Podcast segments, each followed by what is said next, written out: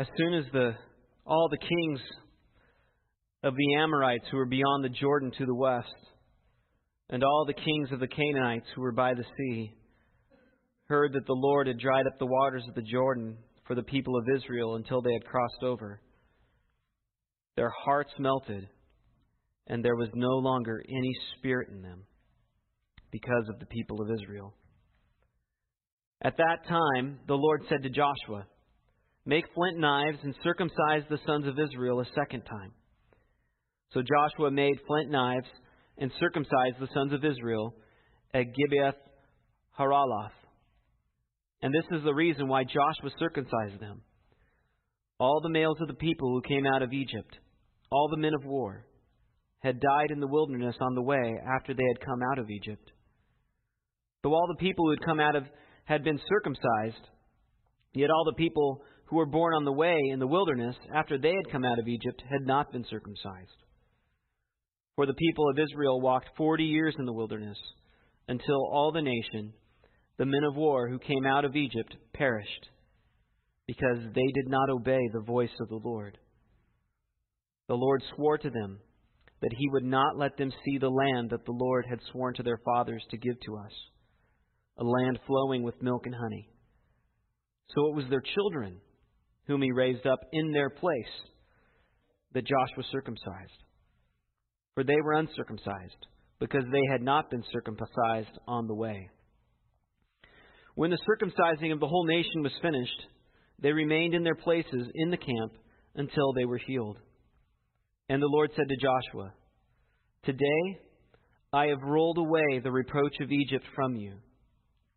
And so the name of that place is called Gilgal to this day. While the people of Israel were encamped at Gilgal, they kept the Passover on the fourteenth day of the month in the evening on the plains of Jericho. And the day after the Passover, on that very day, they ate of the produce of the land, unleavened cakes in parched grain. And the manna ceased the day after they ate of the produce of the land, and there was no longer manna for the people of Israel, but they ate of the fruit of the land of Canaan that year. When Joshua was by Jericho, he lifted up his eyes and looked, and behold, a man was standing before him with his sword drawn in his hand. And Joshua went to him and said to him, Are you for us or for our adversaries? And he said, No. But I am the commander of the army of the Lord. Now I have come. And Joshua fell on his face to the earth and worshipped, and said to him, What does my Lord say to his servant? And the commander of the Lord's army said to Joshua, Take off your sandals from your feet, for the place where you are standing is holy. And Joshua did so. Heavenly Father, we want to know you. As Jesus prayed in the garden, this is eternal life, that they might know you and your Son whom you've sent. Help us to know you more, even through Joshua chapter 5, that we would have a right understanding of you. Guard me from saying anything that might be amiss or from any misunderstanding of what your word teaches. And I pray that you would clarify your purposes here again so that we might know you and worship you properly. We ask these things in your name. Amen.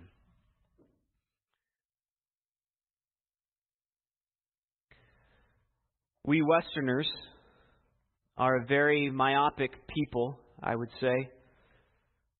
As we go through life, we tend to think of life always in relationship to ourselves. In a sense, uh, we tend to put ourselves at the center of the universe. For instance, we tend to think laws that are are good, laws are good if they specifically benefit us. But if they don't benefit us, maybe they're not so good. Or if the team that we're rooting for wins, then it's good. Also, think about the choices that we make. Primarily, the choices we make are based upon what we want our hopes, our ambitions. Tend to think even of what makes us angry. Often, what frustrates us is not necessarily because a right or wrong, a sin has been committed, but rather we've been inconvenienced. Our plans have gotten adjusted because of somebody else getting in our way, but not necessarily because a moral failure has happened. And this tendency to be myopic um, or make judgments based upon our personal preferences has only been aggravated by the advancement of postmodernism into our culture, which teaches that there's really no such thing as objective truth, just personal preference. What's true for you is true for you, and what's true for me is true for me. It's what it teaches. And it's not necessarily wrong to allow our personal preferences to influence us. That's somewhat normative, I'd imagine. But I think over time, as we function that way, we can slowly begin to become deceived. And what I mean by that is that it does not take us long to forget that we are not, our preferences are not the center of the universe. And we begin to make choices not based upon what God would will for us, but rather just what we want. We begin to think that we are the fulcrum of the universe. And the theological impact is seen by the fact that most people in our culture believe that they have nothing to fear from God. Or little to fear. But this is because the God that they worship is one of their own creativity, one of their own imagination. Not the God of the Bible, but one that they have constructed in their own mind. A God that they have invented that prioritizes what they prioritize and loves what they happen to love. And as Scripture has been abandoned in our culture, along with Scripture, so has a knowledge of God been abandoned. Our culture has no idea who God really is. Most people would say, Yes, I believe in God, but what God? If we truly understand who God is and what He expects, we would be far less cavalier about our sins. And we'd be more devoted to His commands.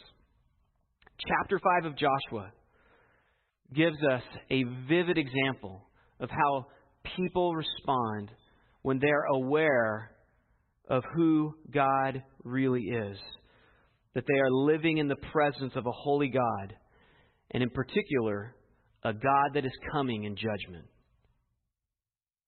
Let's look at the first point in your outline. The wicked have a fearful expectation of judgment. As soon as all the kings of the Amorites who were beyond the Jordan to the west, and all the kings of the Canaanites who were by the sea, heard that the Lord had dried up the waters of the Jordan for the people of Israel until they had crossed over, their hearts melted, and there was no longer any spirit in them because of the people of Israel. Now, notice all of the kings of the Amorites and all of the kings of the Canaanites have the same response. It says that their hearts melted. The word means to dissolve, to just decay, to fade away. It's figurative. And it actually directly corresponds to what Rahab had said in chapter 2, verse 11. And it also reminds me of what Proverbs 28:1 says. The wicked flee when no one pursues, but the righteous are as bold as a lion. Or Proverbs 12:21, no ill befalls the righteous, but the wicked are filled with trouble. It says also that they no longer had any spirit in them. The, what, it, what it literally means is they, they lost their breath. It's as if the wind had knocked, been knocked out of them. And so, this crossing of the Jordan by the children of Israel literally stuns the kings of the Canaanites. God has sent them reeling in fear. All that Israel needs to do now is just simply to deliver the knockout blow. They're, they're ready to just fall over. The situation reminded me of the story in Judges chapter 8 when the judge Gideon had captured some rival kings, Zebah and Zalmunna. It says in chapter 8, verse 20 Gideon said to Jether, his firstborn, Rise and kill them. But the young man did not draw his sword, for he was afraid, because he was still a young man. Then Zebah and Zalmunna said, Rise yourself and fall upon us, for as the man is, so is his strength. And Gideon arose and killed Zebah and Zalmunna, and he took the crescent ornaments that were on the necks of their camels. So, like Jether, Gideon's son, all that Israel needs to do now is simply have the courage to strike. The kings of the Amorites and the Canaanites are on their heels in fear. But in order to deliver that knockout blow, however, Israel needs to be prepared. And so they prepare themselves by being circumcised. Verse 2 At that time the Lord said to Joshua, Make flint knives and circumcise the sons of Israel a second time. So Joshua made flint knives and circumcised the sons of Israel at Gibeah Hararoth. And this points back to Genesis 17, when God spoke to Abraham, repeated the covenant with him, and gave to him circumcision as a sign. And he commanded Abraham that all of his male offspring were to receive circumcision.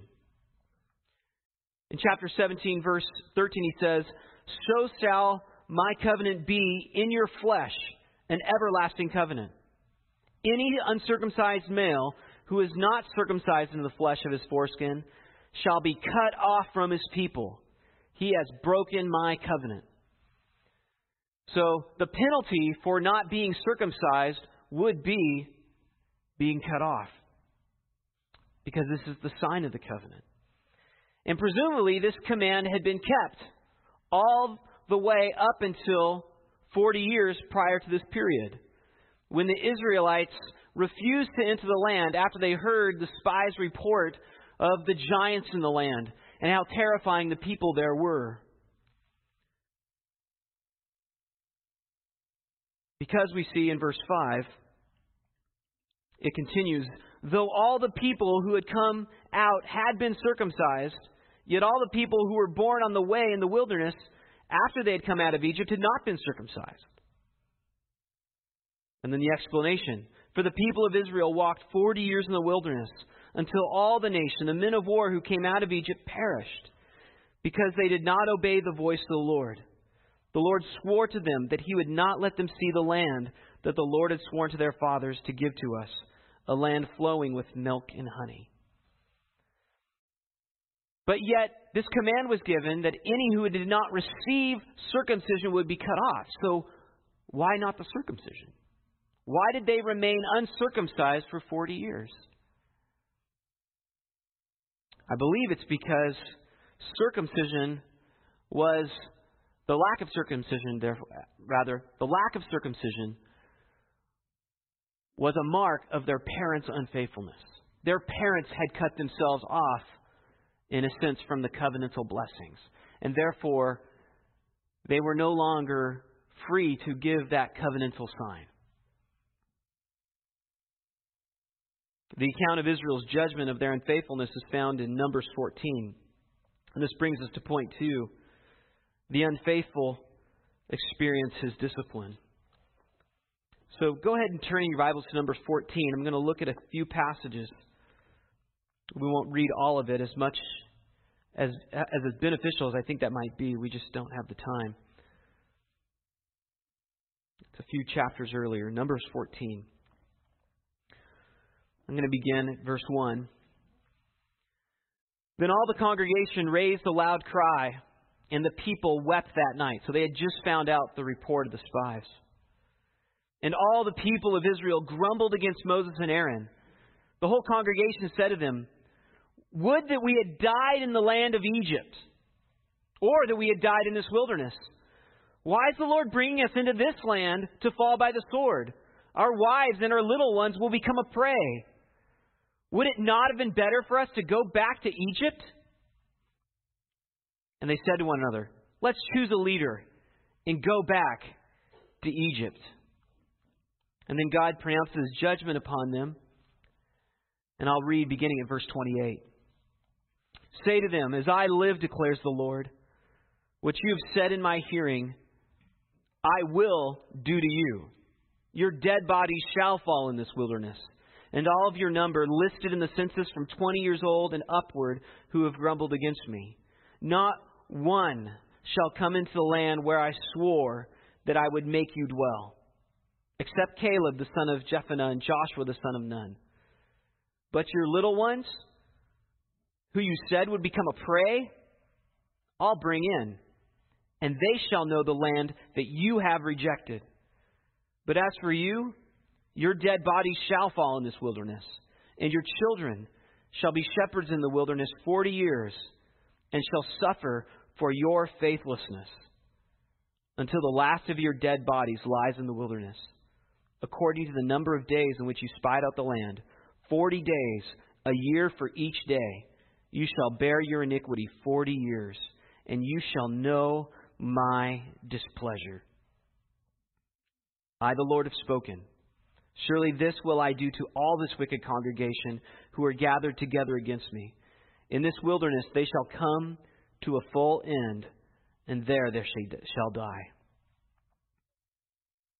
See, in spurning God, the Israelites had forfeited their opportunity to enjoy most of the blessings of the covenant of Abraham. And apparently, at this point, that's when circumcision ceased, because the people had cut themselves off from their inheritance. And it's not until that 40 year period of judgment is over that circumcision is reinstituted for those who would enjoy the fruits of the land. So the reason there needed to be this mass circumcision was because for 40 years the nation had been under judgment. They had been stripped of the honor of bearing the sign of the Abrahamic covenant. Similar to how a, a disobedient police officer has his badge removed from him as a sign of shame. I was also reminded of the Dreyfus affair of the 19th century. Some of you might have remembered that from your history classes. What happened was Alfred Dreyfus, a Jewish artillery captain in the French army, was falsely convicted of selling secrets to the Germans. And in fact, he had been framed and being Jewish, it just simply made him an easy target for his foes. But what happened is that in a public ceremony after he had been convicted, Dreyfus had his uh, military insignia torn from his uniform. He had his sword broken, and he was paraded before a crowd that shouted, Death to the Judas! Death to the Jew! Because of what he had been convicted of.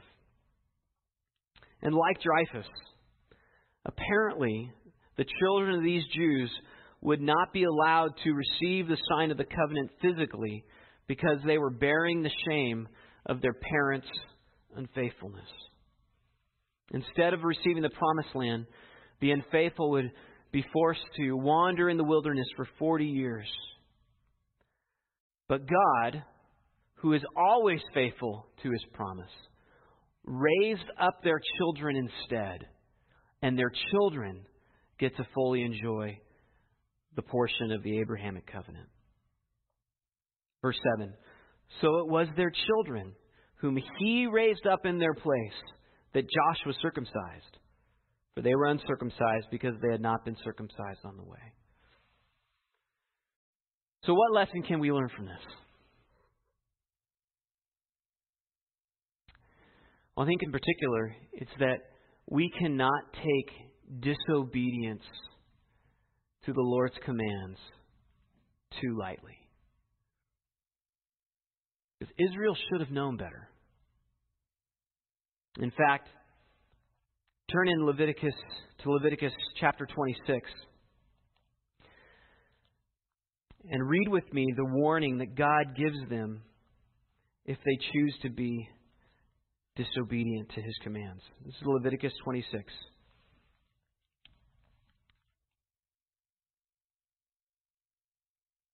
I'm going to begin at verse 14.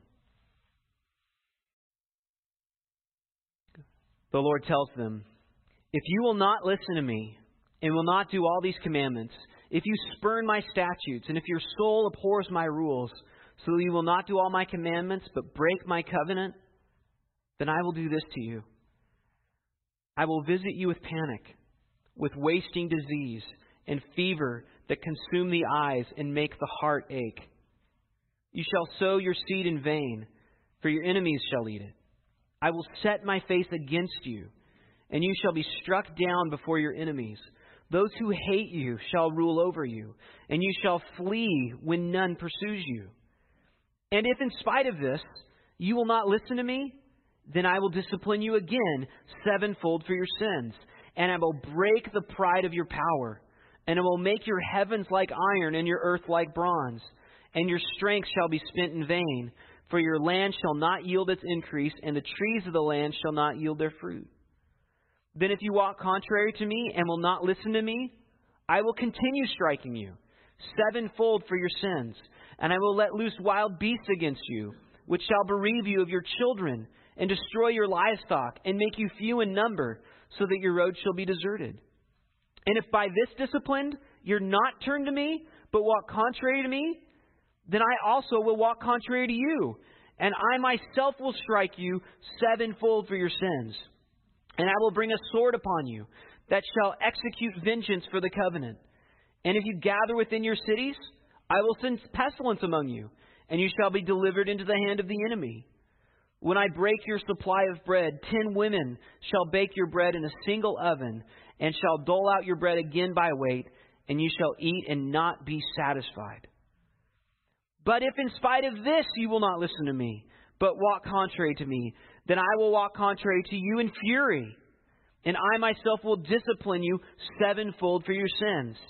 You shall eat the flesh of your sons, you shall eat the flesh of your daughters and I will destroy your high places and cut down your incense altars and cast your dead bodies upon the dead bodies of your idols, and my soul will abhor you. And I will lay your cities waste, and I will make your sanctuaries desolate, and I will not smell your pleasing aromas. Then I myself will devastate the land, so that your enemies who settle in it shall be appalled at it. And I will scatter you among the nations, and I will unsheath the sword after you and your land shall be a desolation, and your city shall be a waste. And yet, notice in verse 40 how God will respond if they just repent. Verse 40 But if they confess their iniquity, and the iniquity of their fathers, and their treachery that they committed against me, and also in walking contrary to me, so that I walked contrary to them and brought them into the land of their enemies, if then their uncircumcised heart is humbled, and they make amends for their iniquity, then I will remember my covenant with Jacob, and I will remember my covenant with Isaac, and my covenant with Abraham, and I will remember the land. So, in all of this, all this severe judgment that God promises will come upon them if they refuse to disobey is because they keep refusing to repent. God takes no pleasure in disciplining them. He takes pleasure in their repentance. And all of this is meant to bring about them turning from their sin and worshiping Him. God's severe discipline is aimed at, rec- at accomplishing repentance and restoration. But it's still severe. Don't ever believe that just because you've been saved, that that means that you've been saved from all the consequences of your sins as well. Yes, it's absolutely true, and never forget it. What Paul says in Romans 8:1, that there is therefore now no condemnation for those who are in Christ. That is absolutely true. So we'll not have to bear the wrath of God in hell. But the natural consequences of sin, He still allows us to bear. Those consequences often, as we see for Israel, often have a direct effect on our families, even on our friends. God allows us to taste the consequences of our unfaithfulness, as he says here, so that we might recognize how utterly shameful sin really is. It's not a joke. God does not take sin lightly. And He wants us to recognize how horrible it is.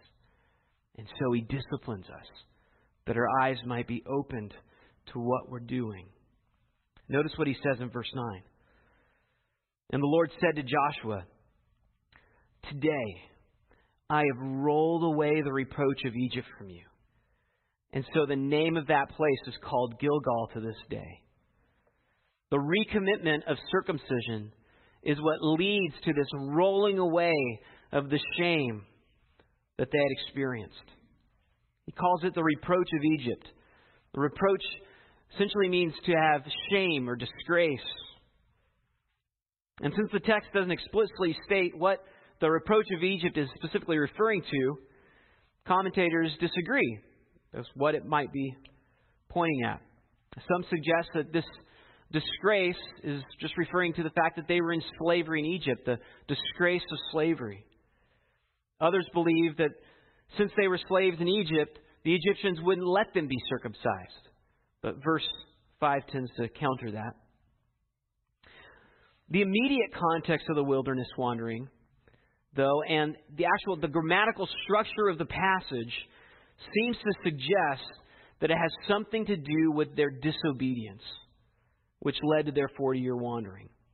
So it seems best to understand this reproach of Egypt as they're wanting to return to the land of their former captivity, the land of their shameful slavery, which they said in Numbers 14, Let us go back to Egypt. So, in a sense, they had been spiritually stained by Egypt.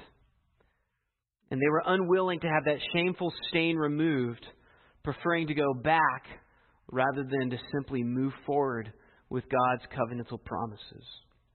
And so this mass circumcision was serving really as this national recommitment to devote themselves to God again, to wholeheartedly follow God. And this uh, recommitment to God's covenant is such a momentous event that they actually name the place Hill of Foreskins. Remember, so they have two monuments there at Gilgal. You have Hill of Foreskins, and you have the 12 stones. Now, if I was uh, taking my family on a tour of the Holy Land and I had an option of going to see the 12 stone or the Hills of Foreskins, I'd probably choose the 12 stones. But both have significance. One, remember what God has done for you in allowing you into then his might and his power. The other, remember what God has done for you in rolling away the reproach of Egypt. Which is what God has been wanting to do. It's what he's looked forward to for the past 40 years to roll away this reproach. This brings us to point three how the faithful respond, being aware that they live before a holy God. We've already seen how the wicked have a fearful expectation of judgment, and how the, unfe- the unfaithful will experience his discipline. And here we see that the faithful wholeheartedly commit themselves to God. Look at verse 10. While the people of Israel were encamped at Gilgal, they kept the Passover on the 14th day of the month in the evening on the plains of Jericho. And the day after the Passover, on that very day, they ate of the produce of the land, unleavened cakes and parched grain. And the manna ceased the day after they ate of the produce of the land. And there was no longer manna for the people of Israel, but they ate of the fruit of the land of Canaan that year. So, three things actually get highlighted in this section the celebration of the Passover, the ceasing of the manna, and the eating of the produce of the land. And each one of those things points to a new beginning. That Israel is starting over again. The reproach of Egypt has truly been rolled away. They're no longer under the judgment of the rebellion in Numbers 14. And they, because of that, they no longer need the manna. Because God has brought them finally into the land and they can enjoy the fruits of the land itself. So even the celebration of the Passover actually points to a fulfillment of God's promise to bring them there. If you recall back in Exodus 13:5, Moses told them, "When the Lord brings you into the land of the Canaanites, the Hittites, the Amorites, the Hivites, and the Jebusites, which he swore to your fathers to give you, a land flowing with milk and honey, you shall keep this service in this month." So the fact that they get to celebrate the Passover is a mark that yes, we've entered the land. We're going to have the Passover. Everything's starting anew. It's a new beginning. And we too ha- like to celebrate new beginnings in our culture. We have baby showers or adoptions. To some extent, even uh, graduation or retirement is a celebration of looking forward to a new beginning. And whereas a couple of those modern celebrations might be a kind of a celebration of the past as well, this celebration that Israelite is enjoying here is just the opposite. They're celebrating that the past is done with. And they have just the future to look forward to if they would remain faithful to God. So they're ready to start over. That's the point. Israel's ready to start over in their faithfulness to God as they enter into the promised land. And I think all this reminds us of the fact that we can always recommit ourselves back to the Lord.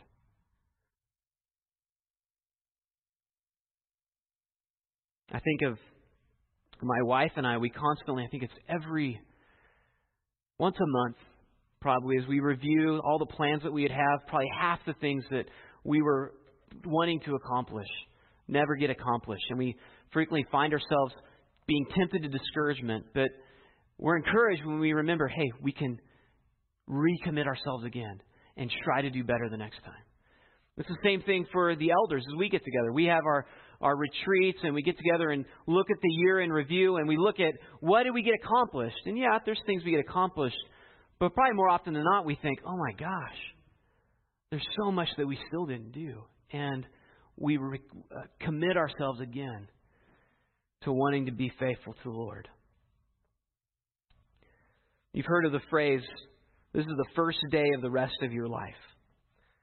The reality is, we all hit points in our life where we just wish we could push a reset button and start over.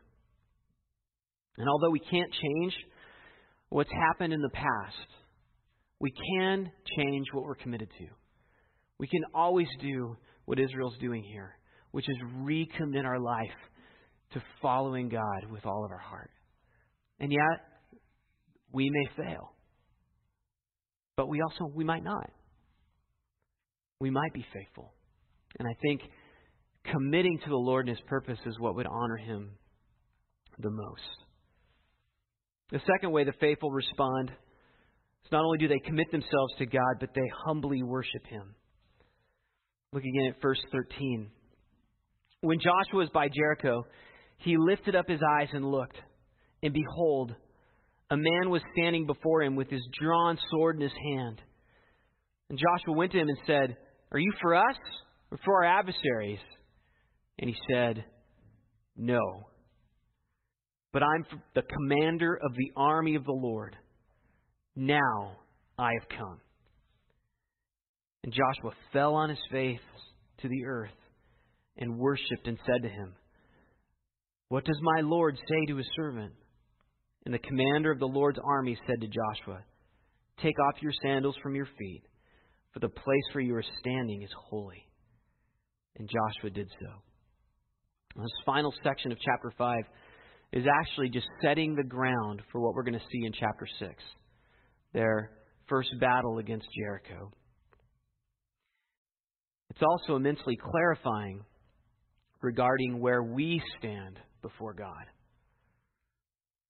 seeing a warrior standing before him, it's understandable that Joshua would ask the question that he asks Are you for us? Or for you are, are you for our adversaries? But notice again how God responds No.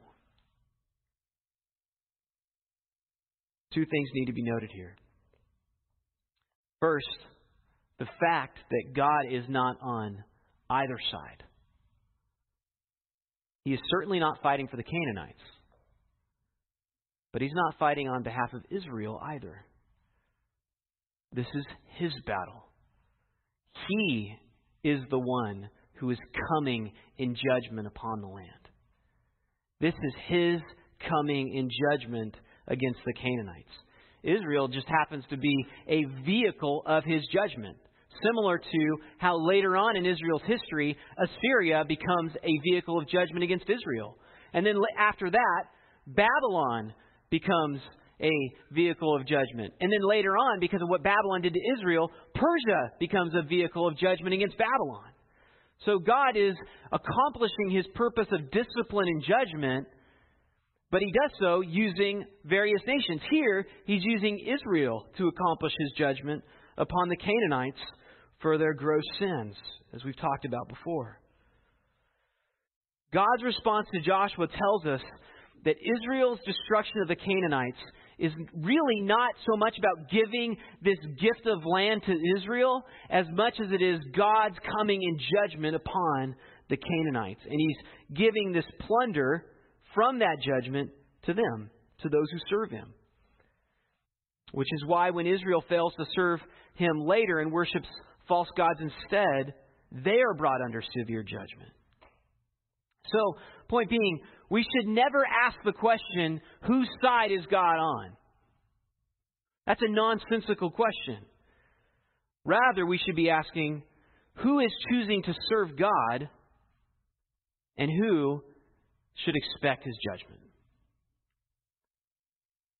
God does not support anyone's side. God is for himself. And so, those who serve him can expect his blessings. Those who rebel against him can expect his judgment. And note also what he says I have come. What an interesting thing to say. God has always been with Israel. Remember the Ark of the Covenant? The Ark of the Covenant went with them in their wanderings. His presence was there. So I don't think in saying this is to comfort Israel. That's not his point. Rather, judgment seems to be in view. I have come. The phrase seems to prefigure the ultimate coming of the Lord in judgment. This is, after all, the pre incarnate Jesus Christ whom Joshua was speaking to. We know that because of how Joshua responds. You are standing on holy ground. He falls to his face flat in worship. Angels do not tolerate worship. We see that in the book of Daniel.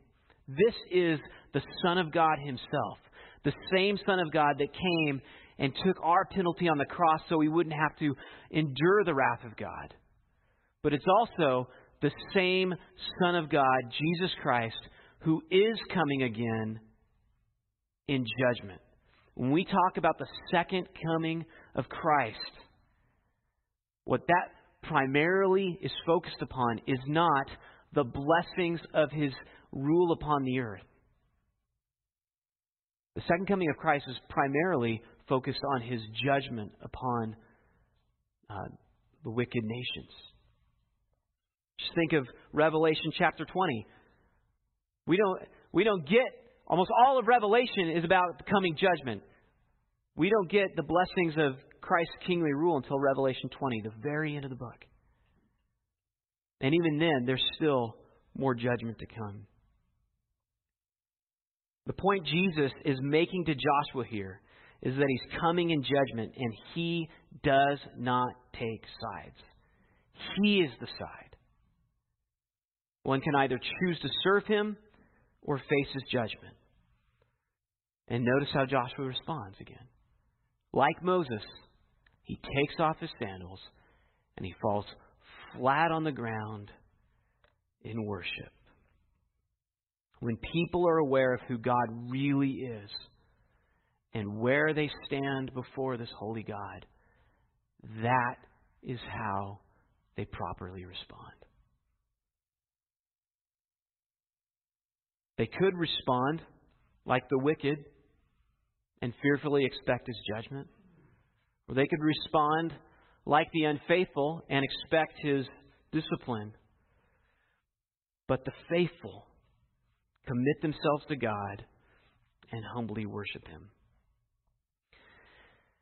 And if people don't respond this way to God, which is what I'd say the majority of people in the world are like, they don't properly respond in either of these three ways. If they don't respond to God in this way, all that it means really is they don't know God. They don't know who God really is. They don't have a proper view of God. Whatever God they believe in is not the God of the Bible. Again, it's a God of their own imagination. Which, but they're not going to have to do business when He comes with the God of their own imagination. They'll have to do business with the God who has created all things and upholds all things with the power of His own might. That's the God that they will have to face in judgment. And if this is the case, they have put themselves in the first category and they might not tremble in fear before him now, but they will when he comes. Just like the Canaanites saw it coming at the beginning of this chapter. Jesus came the first time so that we wouldn't have to face his wrath when he would come again.